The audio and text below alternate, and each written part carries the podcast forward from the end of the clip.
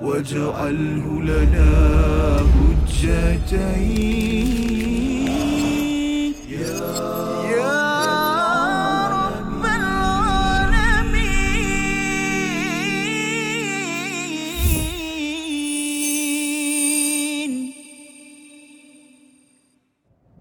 أعوذ بالله من الشيطان الرجيم. وإن كنتم في ريب مما نزلنا على عبدنا فأتوا بسورة من مثله فأتوا بسورة من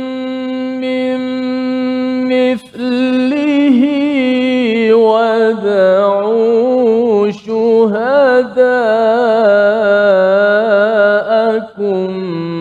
من دون الله إن كنتم صادقين. صدق الله. Assalamualaikum warahmatullahi wabarakatuh. Alhamdulillah wassalatu wassalamu ala Rasulillah wa ala alihi wa man wala syada la ilaha illallah syadana Muhammadan abduhu wa rasuluhu. Allahumma salli ala sayidina Muhammad wa ala alihi wa sahbihi ajma'in. Amma ba'du. Apa khabar tuan-tuan dan puan yang dirahmati Allah sekalian? Kita bertemu dalam My Quran Time, Quran Salat dan Infak sama-sama untuk kita terus istiqamah bersama Al-Quran dan Quran ini yang kita doakan dapat dibawa di dalam solat kita dan akhirnya ia memberi kesan cara kehidupan kita sesama manusia sentiasa memberi ataupun berinfak dan pada hari ini kita bersama Al-Fadil Ustaz Firmizi Ali. Apa Ustaz? Baik, Alhamdulillah. Safah khabar? Alhamdulillah. Ya, Alhamdulillah. kita terus Ustaz hari ini. Ya. Bahagian yang ketiga, blok yang ketiga pada halaman yang keempat dan uh, saya mengalu-alukan kehadiran tuan-tuan perempuan yang berada di studio dan juga yang berada di rumah untuk terus uh, membuka halaman yang keempat. Kita menyambung kepada bahagian yang ketiga selepas Allah membongkar 13 ayat berkaitan dengan kategori ketiga manusia iaitu hati yang sakit ataupun istilahnya munafiq dan mereka ini digelar ataupun digolongkan sebagai orang-orang yang kufur yang kafir kepada Allah Subhanahu Wa Taala apabila ianya tidak bertaubat tidak kembali kepada Allah Subhanahu Wa Taala. Mari sama-sama kita mulakan dengan doa ringkas kita subhanakala ilmalana illa ma 'allamtana innaka antal alimul hakim Rabbi zidni ilma. Kita saksikan apakah sinopsis bagi halaman 4 ayat 23 hingga 24. Iaitu pada ayat yang ke-23 kita melihat kepada bagaimana Allah mencabar kaum yang engkar agar menyusun suatu surah serupa dengan surah di dalam al-Quran. Kemudian pada ayat yang ke-24 peringatan akibat orang yang meragui al-Quran menjadi bahan bakaran kepada api neraka. Nauzubillah min dzalik. Itu adalah dua ayat yang mengakhiri kepada halaman yang keempat yang kita ingin sama-sama ambil pelajaran. Moga-moga ia menjadi tazkirah, tazakkur kepada diri kita dan ianya menjadi panduan hidayah kepada kehidupan kita seterusnya. Kita baca sama-sama ayat 23 hingga 24 dipimpin Al-Fadhil Ustaz Tirmizi Ali. Silakan. Baik, Alhamdulillah. Terima kasih kepada Al-Fadhil Ustaz uh, Tuan Fazrul, penonton-penonton, sahabat-sahabat Al-Quran yang dikasih sekalian. Tak lupa kepada penonton-penonton yang istiqamah hadir ke studio kita pada hari ini. InsyaAllah, Alhamdulillah, kita berada pada uh, bahagian yang ketiga lah, uh, pada muka surat yang keempat. Dua ayat sahaja hari ini, itulah ayat 23 dan 24. Uh, yang uh, ayatnya pun uh, boleh tahan juga pada ayat 23 ada lebih ada dekat dekat dua baris juga. Yang maka kita akan wakaf uh, pada tempat yang yang sesuai dan kita ibtidak balik ataupun kita mula balik pada tempat yang sesuai supaya makna yang disampaikan itu uh, mesej yang Allah Subhanahu Wa Taala sampaikan itu tidak uh, lari daripada maksud yang dikendaki oleh Allah Subhanahu Wa Taala. Maka insyaallah Uh, boleh peringkat awal ni untuk yang pertama ni saya akan baca dua ayat. So, sama-sama kita perhatikan sama-sama sebutan huruf kalimah demi kalimah uh, ayat yang uh, dilafazkan. Mudah-mudahan dapat kita sama-sama juga uh, baca selepas ini dengan lebih mudah dan juga untuk uh, kita dapat sama-sama menghafal ayat-ayat uh, yang menjadi pilihan kita pada episod uh, kali ini insyaallah ayat 23 dan 24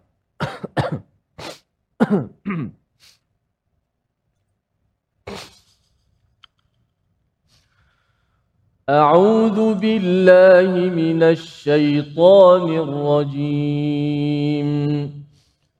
بسم الله الرحمن الرحيم.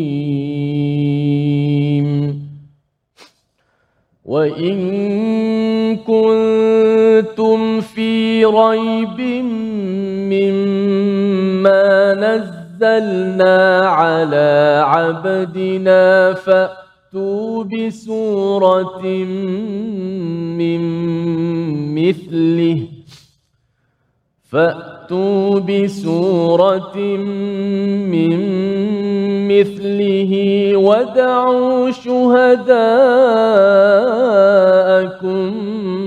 من دون الله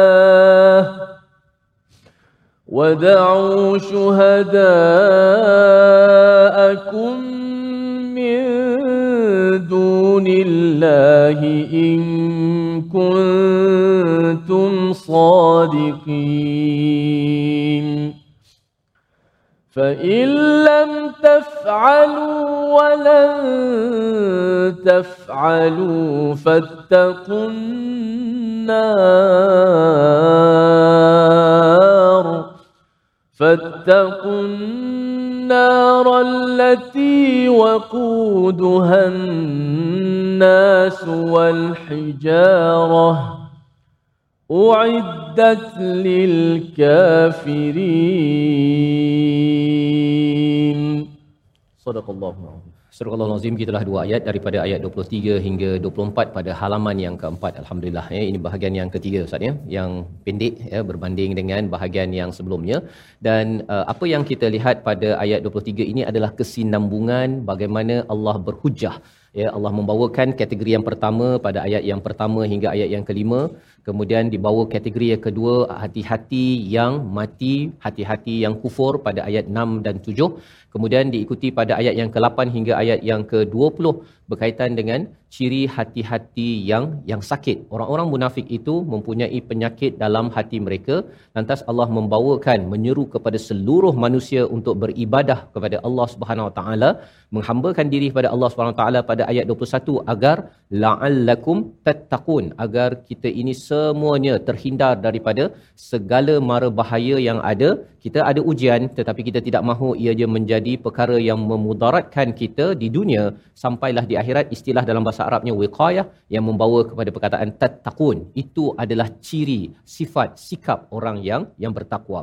Allah membawakan bukti bahawa mengapa kita perlu beribadah kepada Allah kerana Allah ini ataupun Tuhan itu adalah yang menciptakan diri kita, orang-orang sebelum ini yang menciptakan langit, bumi dan juga memberi rezeki kepada kita. Tidak ada makhluk lain yang mampu melaksanakan perkara tersebut dan diakhirkan pada ayat 22 wa antum ta'lamun bahawa kamu sebenarnya tahu ya. Kamu tahu bahawa sebenarnya berhala tidak mampu memberi rezeki. Berhala tidak mampu untuk mencipta langit manusia yang kamu agungkan sehingga kamu sembah, kamu jadikan dia sebagai sumber peraturan tidak mampu membina bumi yang menjadi sumber kepada rezeki kepada kita. Jadi bila kita sudah mengetahui perkara ini, orang-orang yang bukan Islam pun mengetahui ada ilmu tentang perkara ini, Allah mencabar. Allah mula mencabar pada ayat yang ke-23 wa in kuntum fi raibim mimma nazzalna ala abdida jika kamu semuanya berada dalam keraguan atas apa yang telah kami turunkan perlahan-lahan kepada hamba kami. Jadi perkataan raib ini sudah pun kita jumpa pada ayat nombor 2 Ustaz ya. Iaitu zalikal kitabul la raiba fi hudal lil muttaqin. Tidak ada keraguan pada kitab. Sekali lagi perkataan raib timbul pada ayat 23 untuk kita jelas bahawa jika ada orang yang ada penyakit hati ataupun langsung tidak terkesan dengan kitab Allah Subhanahu Wa Taala Allah kata okey. Wa in kuntum fi raibim mimma nazzalna jika kamu ada keraguan kepada apa yang diturunkan kepada hamba kami. Siapa hamba kami? Nabi Muhammad sallallahu alaihi wasallam. Dan perkataan yang digunakan di sini adalah nazzalna bukannya anzalna. Kerana al-Quran itu daripada langit atas ke bawah anzalna diturunkan sekaligus. Tetapi nazzalna ini maksudnya ialah turun sedikit demi sedikit kepada Nabi Muhammad sallallahu alaihi wasallam. Jadi kesan turun sedikit demi sedikit ni Ustaz, dia memberi kesan kepada orang-orang munafik ni dia tak suka. Dia tak suka. Pasal apa? Pasal bila turun sikit-sikit itu dia membongkar kepada hati-hati yang sakit dan ianya memberi panduan kepada hati yang hidup. Orang yang hati hidup menunggu sedikit demi sedikit bila ada ujian tunggu al-Quran, bila ada ujian cari al-Quran seperti tuan-tuan sekalian ya yang berada di studio bila kita setiap hari kita kita terus belajar sedikit demi sedikit istilahnya adalah nazzalna ya diturunkan sedikit demi sedikit kepada Nabi Muhammad sallallahu alaihi wasallam. Uh, peranannya untuk apa? Untuk menguatkan hati kita. Kerana kita tak mampu untuk uh, memahami secara sekaligus. Satu, yang keduanya ialah untuk memastikan hati kita sempat baca satu, dua ayat, tiga ayat, kemudian kita cuba menghafalnya, memahaminya, kemudian kita bawa dalam solat, kemudian kita terus lagi sedikit demi sedikit. Itu akan memberi kesan kepada kehambaan kita, abdina kita akan menjadi lebih hamba, lebih natural, lebih organik berbanding dengan kita install terus 30 juzuk sekaligus itu tidak tidak fitrah di dalam diri seorang manusia. Jadi apabila Allah menyatakan jika kamu ragu fatu bisurah datangkan satu satu sahaja surah pun dah cukup. Kalau dalam surah lain dalam surah Hud Allah ada nyatakan datangkan 10 10 surah. 10 surah. Tetapi di sini Allah nyatakan fatu bisurah datangkan satu surah pun sudah cukup mim mithlih yang serupa dengannya tetap dan datangkanlah syuhada. Datangkanlah uh, segala penolong-penolong kamu berhala kamu pakar-pakar kamu selain daripada Allah jika kamu adalah orang yang benar. Apa maksud cabaran ini? Kita akan bincang pada bahagian yang seterusnya. Kita berehat sebentar. My Quran time Quran salat infak insyaallah واجعله لنا حجتين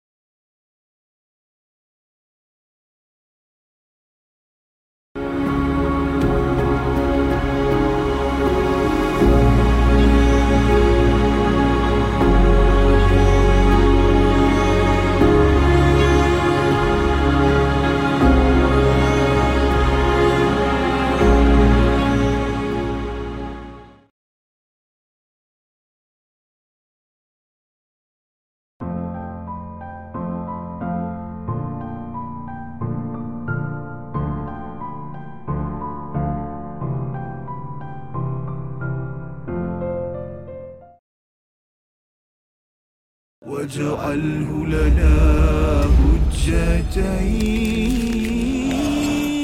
يا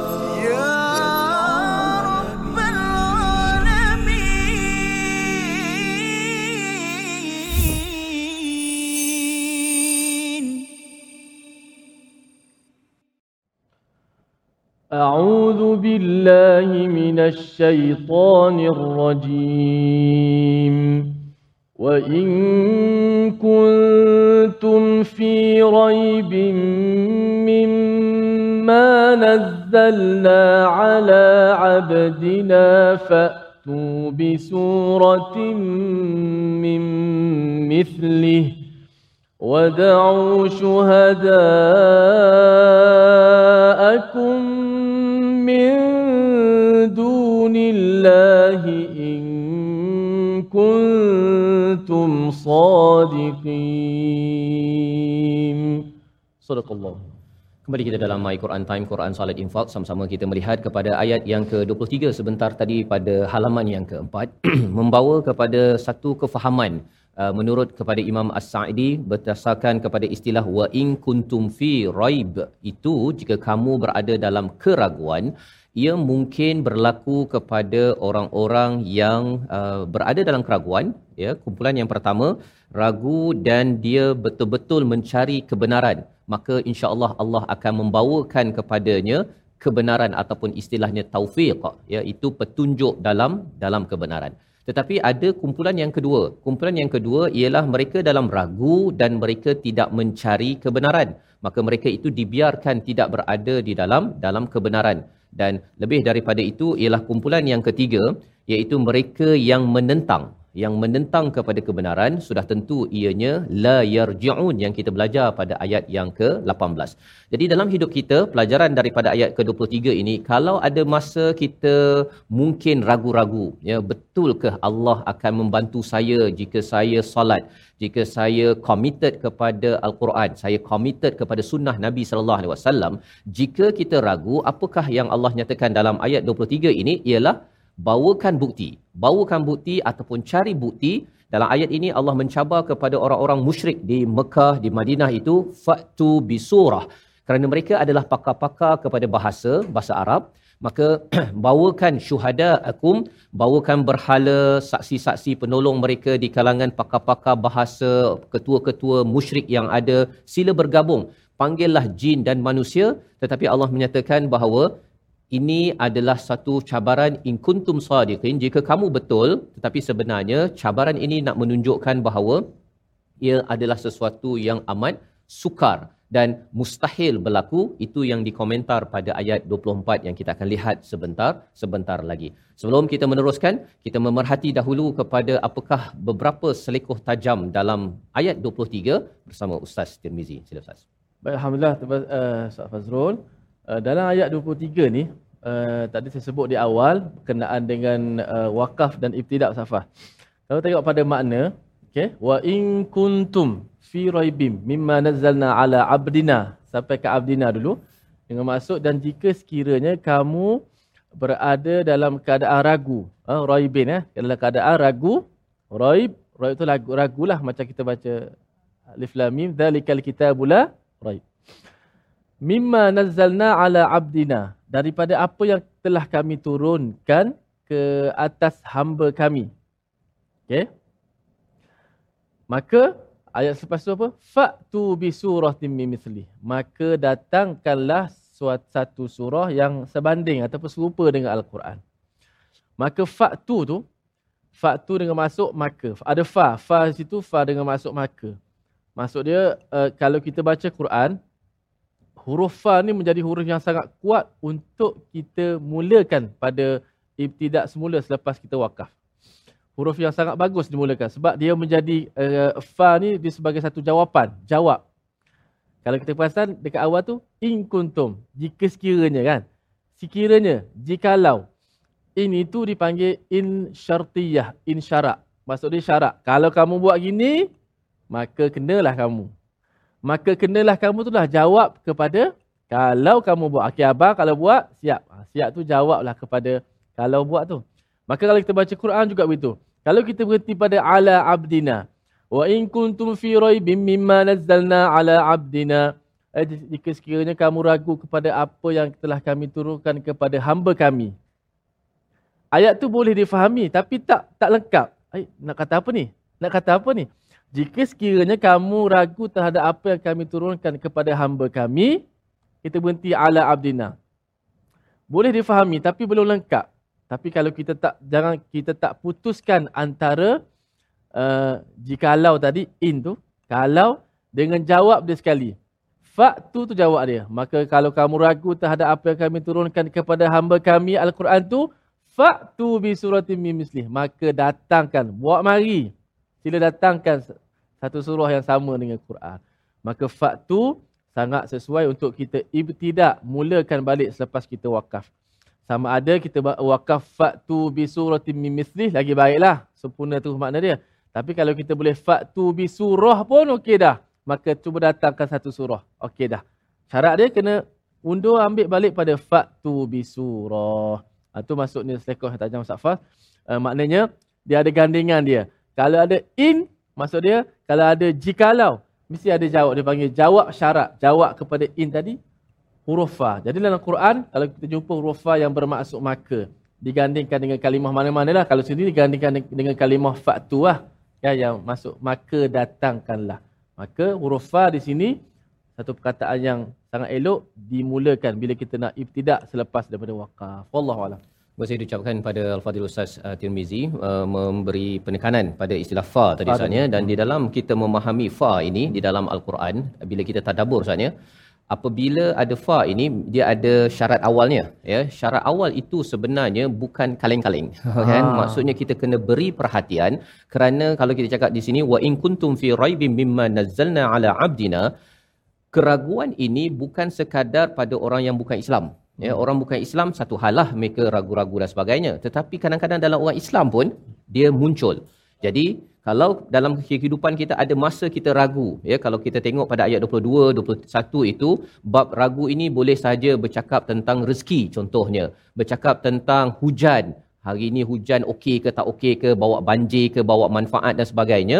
Maka pada waktu itu kita terus sahaja melakukan apa yang selepas fa tadi iaitu fatu bisurah datangkan satu surah untuk membuktikan apa? Untuk me- melenyapkan keraguan-keraguan yang ada sehingga kan kita tidak kita tidak ragu pada perkara yang tak sepatutnya. Kalau kita ragu pada saya ni layak ke masuk syurga ke tidak, cukup ke amal ke tidak, yang itu ragu yang membawa kepada amal kita, is okay.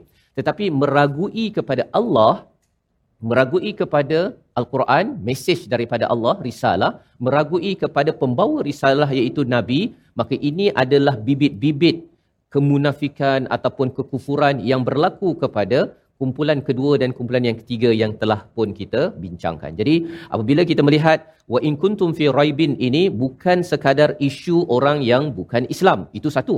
Tetapi juga untuk kita sehingga kan kita tahu bahawa istilah surah ini minimum adalah tiga ayat. Minimum tiga ayat menurut kepada Imam Jalalain mesti sempurna maknanya, indah susunan dalam bahasa Arabnya dan ia membawa pada perkara-perkara ataupun ilmu ghaib yang sebenarnya kita tidak tahu kecuali dengan izin daripada Allah Subhanahu Wa Taala. Membawa kepada perkataan pilihan kita pada hari ini kita saksikan iaitu mimma nazzalna daripada perkataan nazala turun.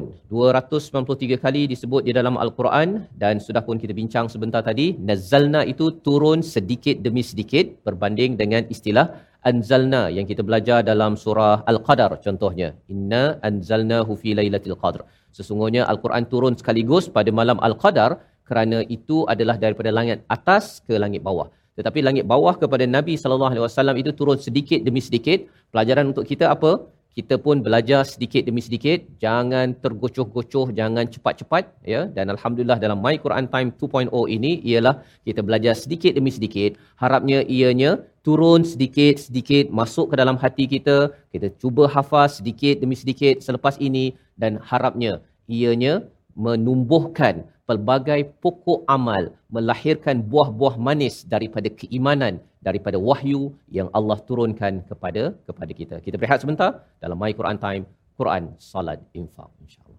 واجعله لنا حجتين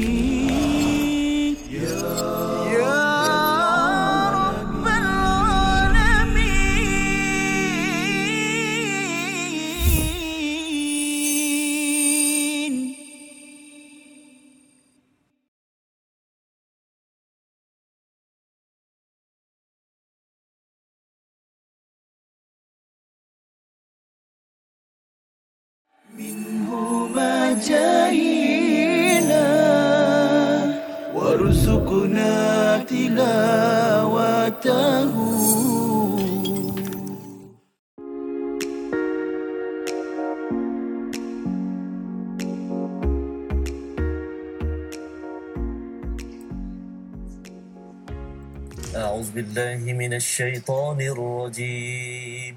واجعله لنا حجتين. يا يا رب العالمين.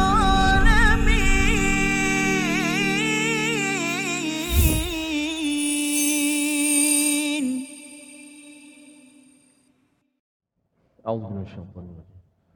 فإن لم تفعلوا ولن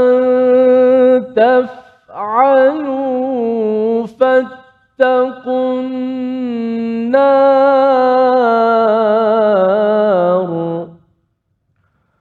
فاتقوا النار. فاتقوا النار.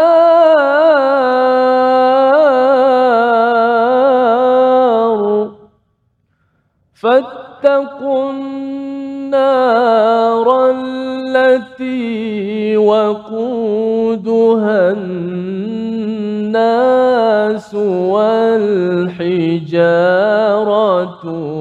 أعدت للكافرين.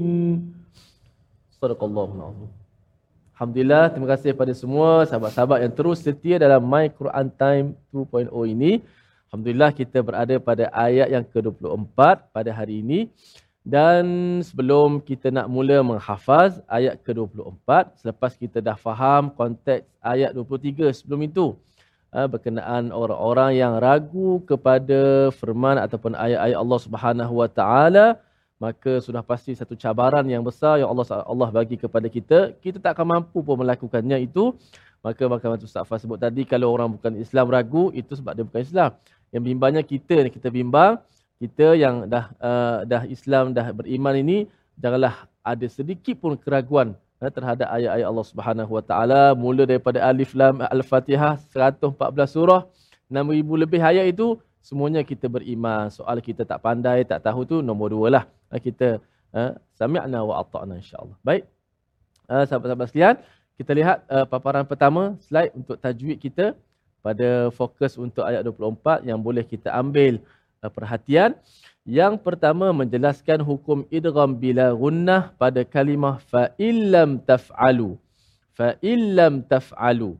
Walaupun ada nun dekat situ in. Asal asal dia fa'in okey? Asal kalau kita tengok ayat Quran tu lah fa'in kita kena bila fa'in kita baca dengan izhar lah. Nun tu kena mati jelas lah. Cuba sebut fa'in ha, tapi sebab jumpa dengan lam. Orang Arab bila nun berjumpa dengan lam percakapan harian ni pun dia tak akan cakap in lam. Susahnya kalau kena baca gitu. Kan? Maka cantik Quran turun pun uh, memudahkan bacaan kita supaya kita mudah. Orang Arab tak akan cakap uh, kalau kita baca asyhadu alla kan? Kan nun kan? Asyhadu an la. Bayangkan kalau kita nak kena baca asyhadu an la ilaha illallah. Payah. Kan? Payah. Maka dibaca dengan idgham, memasukkan huruf mati ke dalam huruf yang berbaris selepasnya. Maka di sini dipanggil idgham bila gunnah sebab dia berkait dengan nun. Tu kena sebut bila gunnah. Maksudnya tak ada gunnah. Nun masuk dalam lam secara apa? Total. Makhraj nun masuk dalam lam secara total. Makhraj dan sifat. Maka rupa nun dah tak ada pada bacaan. Hanya kekal pada tulisan sahaja. Fa'illam. Cuba sebut. Fa'illam taf'alu. Ha, maka dibaca secara idgham. Nun dimasukkan ke dalam lam. Eh. Ha, Okey. Kemudian kita lihat uh, slide kita yang kedua. Kita lihat uh, mana yang boleh kita ambil lagi. Uh, menjelaskan makhraj huruf hamzah dan ain pada kalimah uiddat di hujung tu. Hujung ayat 24. Uiddat. Okey. Yang pertama huruf hamzah. U. Kemudian huruf ain yang berbaris di bawah. U'i. Kita kena baca u'i. Jangan baca uiddat. Uiddat. Ah, tak boleh. U'i. Ain bagi dia uh, dipanggil apa? Sifat tawassut. Macam kita sebut ain. Kan? Kita tak sebut in. Huruf apa tu? Tu huruf ain. Ha, elok je sebut. Tapi bila baca Quran, nasta'in. Ah, tak boleh nasta'in. Nama dia apa? Nama dia pun lain kan? Nama dia secara sebut nama dia pun Ain. Ha, orang rumah saya nama Nurul Ain. Kita tak panggil Nurul In. In panggil Ain. Kan? Ain. Maknanya bila sebut Ain bagi bawah pun kena sebut Ai. Cuba sebut Ai. Jangan sebut I. Jadi kita baca U'id biar ada beza. U dengan Ai. U'iddat. Cuba sebut. U'iddat lil kafirin. Ah begitu. Mana dah hafal dah tu? U'iddat tu. Kan? Ha. kalimah yang hujung safah dah hafal dah tu. Ha, tak ada ayat pertama fa illam taf'alu. Idgham bila gunnah. Dah hafal. Uiddat lil kafirin. Dah hafal huruf hamzah ain tadi. Tinggal hak tengah saja. Nak nyambung hak tengah tu biar biar sambung. Okey. Kita masuk sesi hafalan. Ayat ni ada sebaris setengah. Kebetulan ayat ni pun konsep dia sama macam ayat tadi. Ada ada in. Jika sekiranya ha, kamu tak mampu, tak boleh buat. Walan taf'alu. Dan memang tak boleh buat pun. Maka jawab dia apa? Takutlah kamu akan neraka. Fattakun nar. Sebut sebut. Fattakun nar. Kuat sikit takut neraka ni. Fattakun nar. Maka hendaklah kamu takutkan neraka. Kan? Ha, nanti Ustaz Fah kata terang kenapa lam situ lepas tu lan pula. Ha, tu bahagian tadabbur. Okey, kita nak hafal dulu. Okey. Fa okey, kita buat um, satu potongan dulu. Saya baca kemudian ikut eh. A'udzu bisyaitanir rajim. Fa in lam taf'alu wa lan taf'alu nar. Satu dua mula.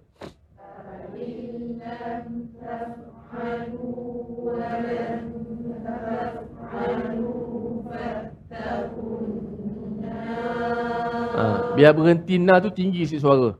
Fattaqun nar.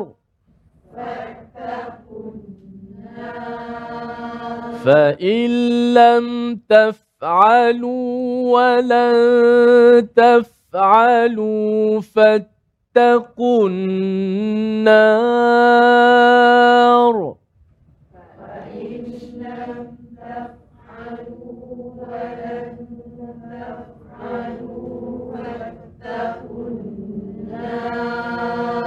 Ah, fa taf'alu jika kamu tak boleh buat, walan taf'alu dan memang tak boleh buat, fattakuna takutlah neraka. Ambil balik. Fattakun narallati waquduhan nas wal hijarah.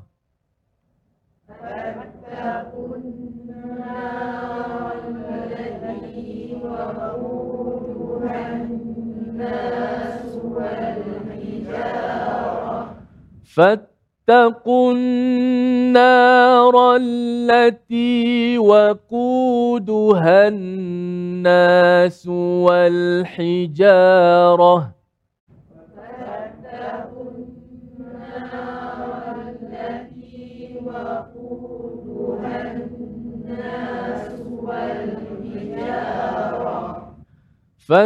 واتقوا النار التي وقودها الناس والحجارة.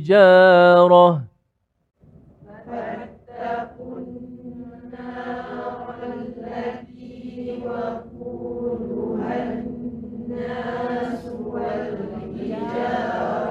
Ah, fattakunna dan takutlah neraka yang mana bahan bakarannya annas wal hijarah, manusia dan batu-batuan. Terakhir, uiddat lil kafirin.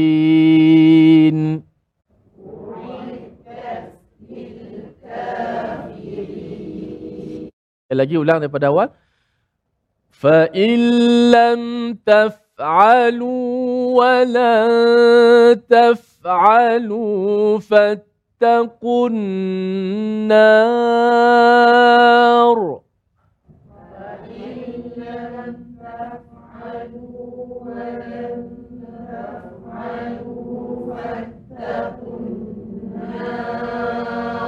فاتقوا النار التي وقودها الناس والحجارة.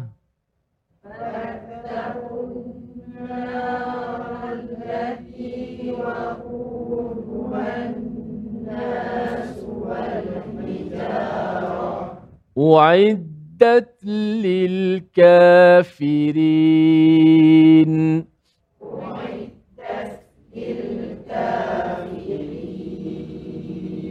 Tibalah masanya dipersilakan tutup Quran. Okey, jangan jangan paparkan. Ya okey. Sebelum nak uh, mengulang ni Okey. uh, pasal ini ayat 23 sebelumnya Ah. dia nak masuk ayat 24 kan. Ah. Kadang-kadang kita terkeliru. Okey, nak okey. wa ke nak fa? Ah, tu Ah, dia. ya. Jadi memang tuan-tuan hafal sekarang ni fa dah ingat kan. Tapi kadang-kadang kita keliru. Jadi kita tahu bahawa sebenarnya ayat 24 ni kesinambungan daripada Hmm. ayat 23. Kalau Ya. ada ragu datangkan surah ya dan pasal ini bukannya ceritanya dah habis sambung lagi jadi Allah tak gunakan perkataan wa Ah. Allah gunakan perkataan fa. Fa. Fa tu maka kalau kamu tak mampu Hmm. ya dan kalau katakan tadi Ustaz ada cakap lam dengan lan kan. Ah. Ah. Lam tu maksudnya sesuatu yang telah lepas. Tak pernah kamu dapat berjaya dan walan taf'alu kamu tidak akan mungkin berjaya. Lan oh, tu untuk ke depan. pun tak boleh juga. Tak boleh juga. Ini adalah cabaran mukjizat daripada Quran. Memang siapa pakar bahasa Arab tertinggi di dunia kumpul satu dunia dengan jin-jin semua Tak boleh. Tak. nak cuba buktikan bawa satu surah tiga ayat saja minimum itu adalah mustahil. Yang kita akan tengok lagi ayat ini selepas ini. Namun kita nak Aha. menghafaz Ustaz. Masya Allah. Mana oh, Ustaz Fas sebut tadi penting tu. Yang pertama lam dulu yang tutup mulut eh. Lepas tu lan. Ha, jangan dua-dua. Fa illam taf'alu wa lam taf. Ah, mana kita dah nampak tadi. Kenapa? Lam yang sebelum. Lan akan datang pun tak boleh. Okey, mula-mula lam taf'alu. Lepas tu lan taf'alu.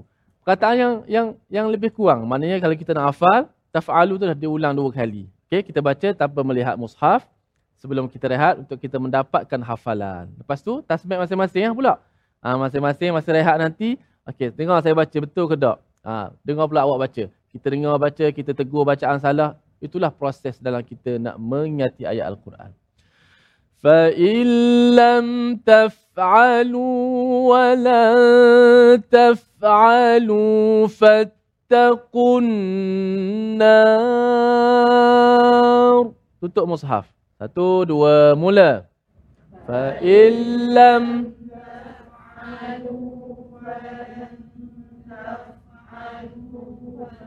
فاتقوا النار واتقوا النار التي وقودها الناس والحجارة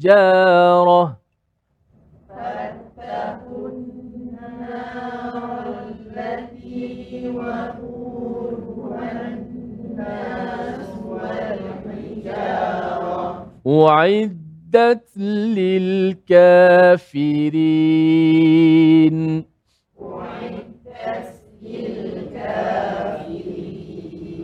Okey, Masya Allah. Mudah-mudahan ha, kita dapat ingat ayat yang ke-24 ini yang besar pengertian maknanya kepada kita. Fatakuna rollati eh. Ta, bukan rolladhi eh. Ha, kadang-kadang situlah tempat-tempat yang kita confuse. Eh? Dan sebab apa ada lam kat situ. Lepas tu walan pula. Ha, lepas ni rehat kita nak dengar pula tadabbur yang seterusnya insya-Allah. Kita berehat seketika. Jangan ke mana-mana, kita beristighfar kembali selepas ini.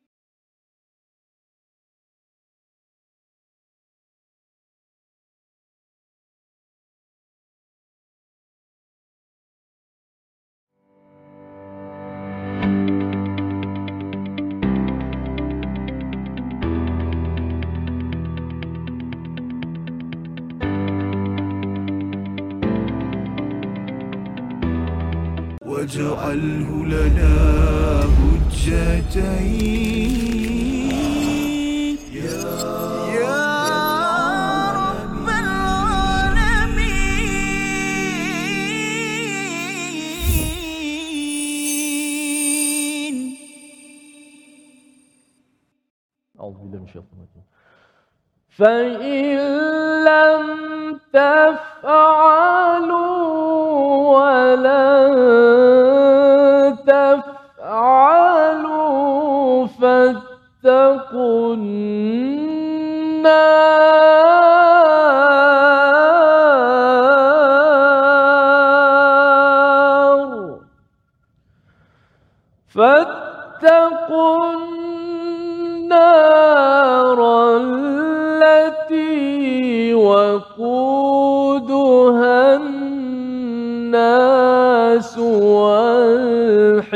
والحجارة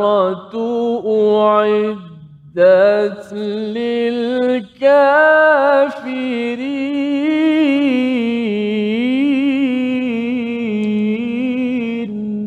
صدق الله Surah Al-Azim kita kembali dalam My Quran Time sama-sama kita melihat kepada ayat yang ke-24 sebagai kesinambungan fa illam taf'alu jika kamu sebelum ini tidak mampu melaksanakannya Ustaz ya lam itu maksudnya sesuatu yang telah lalu tidak mampu kamu lakukan. Allah tidak menggunakan uh, tak tu tetapi Allah menggunakan perkataan taf'alu ya. Ketika mencabar Allah menggunakan perkataan fa'tu ya ata iaitu datangkan dengan mudah satu surah. Tetapi bila dibalas pada ayat 24 itu Allah tidak menggunakan uh, tak tu tetapi Allah menggunakan taf'alu kerana nak bergerak untuk memulakan perbincangan dan juga hadir dengan satu surah pun tak ada orang yang berminat. Walaupun ada usaha-usaha yang pernah dibuat ya seperti Musailamatul Al-Kadzab cuba membawa satu surah namanya Al-Fil ataupun surah Ad-Dafadi' Ustaz ya, surah katak ya. Bila mula saja dia baca surah tersebut orang gelak semua ya berbanding kalau kita dengar al-Quran surah paling pendek surah al-As ataupun surah al-Kautsar pun kita akan jadi seseorang yang amat terkesan dengan surah tersebut tetapi bila Musailamah al-Kadzab salah seorang dari pakar bahasa Arab pada zaman Nabi dahulu bila hadir dengan surah orang gelak sahaja dengan dengan apa yang dibawakannya. Nak menunjukkan bahawa sebelum ini lam taf'alu dan Allah menyatakan walan taf'alu pada masa akan datang daripada tahun 2022 ke hadapan ini tidak ada seorang pun di kalangan manusia ataupun jin ataupun makhluk yang mampu untuk melakukan menyahut kepada cabaran daripada Allah Subhanahu Wa Taala. Bila Allah sudah memberitahu begini nak menceritakan kepada kita bahawa jangan cabar Tuhan. Jangan cabar Tuhan dengan tidak menepati mengikut risalah Al-Quran dan juga tidak mengikut kepada sunnah Nabi kerana Nabi yang membawa risalah tersebut. Ini mesej yang Allah beritahu dan pada ayat itu Allah sambung dengan fattaqun nar. Takutlah kepada api neraka yang bahan bakarannya adalah manusia dan batu. Mengapa diberi penekanan tentang waquduhan nas wal hijarah? Kerana orang-orang yang manusia ya yang kalau kita lihat pada ayat yang ke-17 itu orang-orang munafik mereka mendapat nar mereka mendapat api dalam hidup mereka mendapat manfaat daripada orang-orang beriman mereka manfaatkan api dalam kehidupan seharian. Tetapi mereka tidak gunakan api itu untuk menghambakan diri kepada kepada Allah Subhanahu Wa Taala. Maka api yang memberi manfaat itu akhirnya memberi mudarat kepada mereka kerana mereka menggunakan api daripada Allah selama ini tetapi tidak bersyukur malah menentang kepada kepada Allah Subhanahu Wa Taala. Allah menyatakan pada ayat 24 ini fattaqun nar berbanding dengan ayat 21 di hujung itu la'allakum tattaqun. Di hujung itu agar kamu bertakwa ayat 21 sepatutnya kita makin jaga diri kita daripada segala masalah dengan beribadah kepada Allah. Tetapi bila sudah terlampau degil, seseorang yang terlampau degil, ayat 24 ini Allah kata tak payah takut Allah pun tak apa, takutlah kepada satu satu azab yang paling sengsara namanya adalah an-nar allati waquduhan nas wal hijarah. Bahan bakarannya itu ada dua. Yang pertama manusia, yang kedua adalah al-hijarah, batu. Ha, mengapa batu Ustaz ya? Satu batu itu merujuk kepada batu berhala, satu. Tapi yang keduanya, kalau letak manusia dengan kayu, kayu ni kalau arang kayu kita bakar, dia punya panasnya tu tak berapa panas sangat. Ya, dia sampai satu masa habis jadi debu. Tetapi kalau arang batu, ya, batu dibakar, kepanasannya berganda-ganda dan apabila mengena kepada kepada manusia, kita tahu di dalam uh, neraka apabila sudah hancur kulit akan diganti dengan kulit baru, kulit baru, maka kepanasan daripada hijarah inilah sebagai satu ancaman kepada mereka yang mengambil manfaat daripada bumi Allah mengambil manfaat daripada langit Allah, mengambil manfaat daripada rezeki Allah tetapi tidak mahu mendengar perkataan daripada Allah Subhanahu Wa Taala malah menyatakan bahawa perkataan daripada Allah ini adalah buatan ataupun rekaan daripada seorang manusia iaitu Nabi Muhammad sallallahu alaihi wasallam. Dan ayat ini dihujungkan dengan uiddat lil kafirin. Perbincangan ulama tafsir Ustaz ialah uh, uiddat ini telah kami sediakan untuk orang-orang kafir ini api neraka, ini bukti bahawa api neraka dah ada. Dah ada sekarang ini.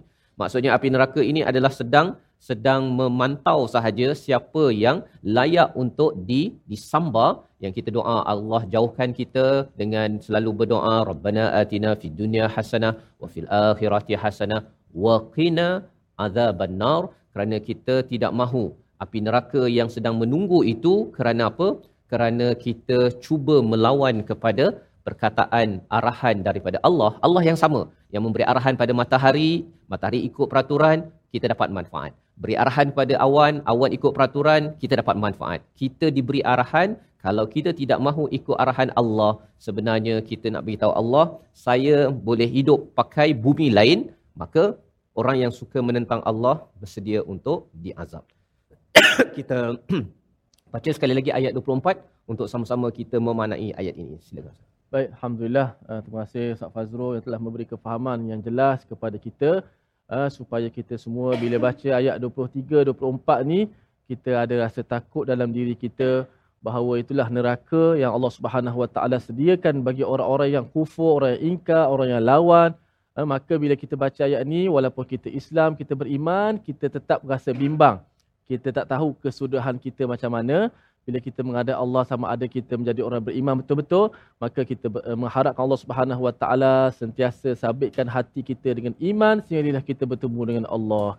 Kita baca ayat ini dengan penuh keinsafan, uh, dengan penuh rasa takut. Mudah-mudahan Allah Subhanahu Wa Taala berikan kepada kita sinar keimanan kepada kita dan menguatkan jati diri kita insya-Allah. Auzubillahi minasyaitonir فإن لم تفعلوا ولا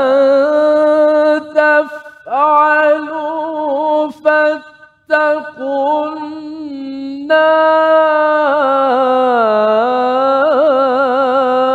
النار فاتقوا النار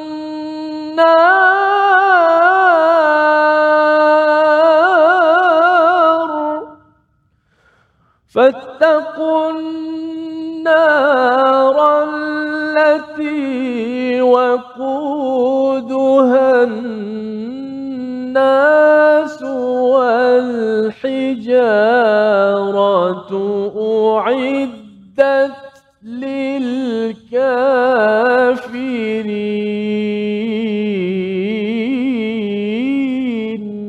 صدق الله membawa kepada resolusi kita untuk sama-sama kita ambil perhatian daripada dua ayat yang kita lihat pada hari ini kita saksikan. Yang pertama kita terus menerokai mukjizat al-Quran melalui keindahan bahasanya untuk kita dapat menghargai bahawa sebenarnya tidak mungkin tidak mungkin cabaran daripada Allah itu dapat kita sahut dan ianya adalah mesej untuk seluruh dunia yang perlu kita kongsikan keindahan al-Quran yang menjadi wahyu daripada Allah Subhanahu Wa Taala. Itu yang pertama. Yang kedua ialah menjaga diri dan ahli keluarga dengan mengikuti kepada pendekatan kaedah hidup manhaj Islam yang sebenarnya itulah caranya untuk kita menyatakan pada Allah ya Allah kami ini tidak mahu menentang kepadamu ya Allah kami tahu kami dapat manfaat yang banyak dengan makhluk-makhluk yang mengikut peraturanmu kami sedia untuk diatur dalam keadaan kami banyak melakukan kesilapan tolong ampuni kami ya Allah. Kita berdoa di hujung ini bersama Al-Fadil Ustaz Tirmizi Ali. Silakan. Bismillah wassalatu wassalamu ala Rasulillah. Ya Allah ya Tuhan kami, kami menadah tangan memohon kepada-Mu ya Allah selepas daripada kami membaca ayat-ayat-Mu yang mulia ini, ayat-ayat suci-Mu ya Allah. Ayat 23 dan 24 yang kami baca ini ya Allah, ya Allah, hilangkanlah ya Allah, jauhkanlah daripada kami kegelapan yang kami tidak nampak, yang kami tidak faham ya Allah. Ya Allah, jauhkanlah keraguan daripada kami, Ya Allah. Ya Allah, kurniakanlah kepada kami iman yang sempurna, Ya Allah. Keyakinan yang teguh, keyakinan yang kuat, Ya Allah. Ya Allah, kurnialah kepada kami kebaikan dunia dan hari akhirat. Ya Allah, selamatkanlah keluarga kami, diri kami, keluarga kami, masyarakat kami, Ya Allah. Daripada bahan bakaran api neraka, Ya Allah. Ya Allah, kuat, kuatkanlah kepada kami dalam kehidupan kami untuk terus kami berjuang dalam agamamu ya Allah. Bila kekuatan kepada kami untuk terus kami mentadaburi membaca ayat-ayat al-Quranmu ya Allah. Dan berilah kepada kami kebahagiaan dunia dan hari akhirat. Walhamdulillahi rabbil alamin Amin amin ya rabbal alamin. Moga-moga Allah mengabulkan doa kita pada hari ini. Kita dijauhkan daripada azab api neraka dengan kita benar-benar committed dengan dengan perjuangan Al-Quran ini sendiri. Dan salah satu platformnya adalah dengan tabung gerakan Al-Quran untuk kita sama-sama mempelbagaikan uh, cara menghidang Al-Quran agar lebih ramai lagi dapat merasai kemanisan Al-Quran ini. Dijemput tuan-tuan untuk menyumbang pada nombor yang tertera dan insya-Allah kita harapkan dengan sumbangan ini ia memberi manfaat kepada kita semua insyaallah. Kita bertemu lagi dalam episod akan datang mendalami kepada kepada ayat seterusnya kabar gembira daripada Allah kepada mereka yang beriman beramal soleh. My Quran Time, Quran Salat Infaq insyaallah. Ana al-laili wa atrafan nahar واجعله لنا هجتين.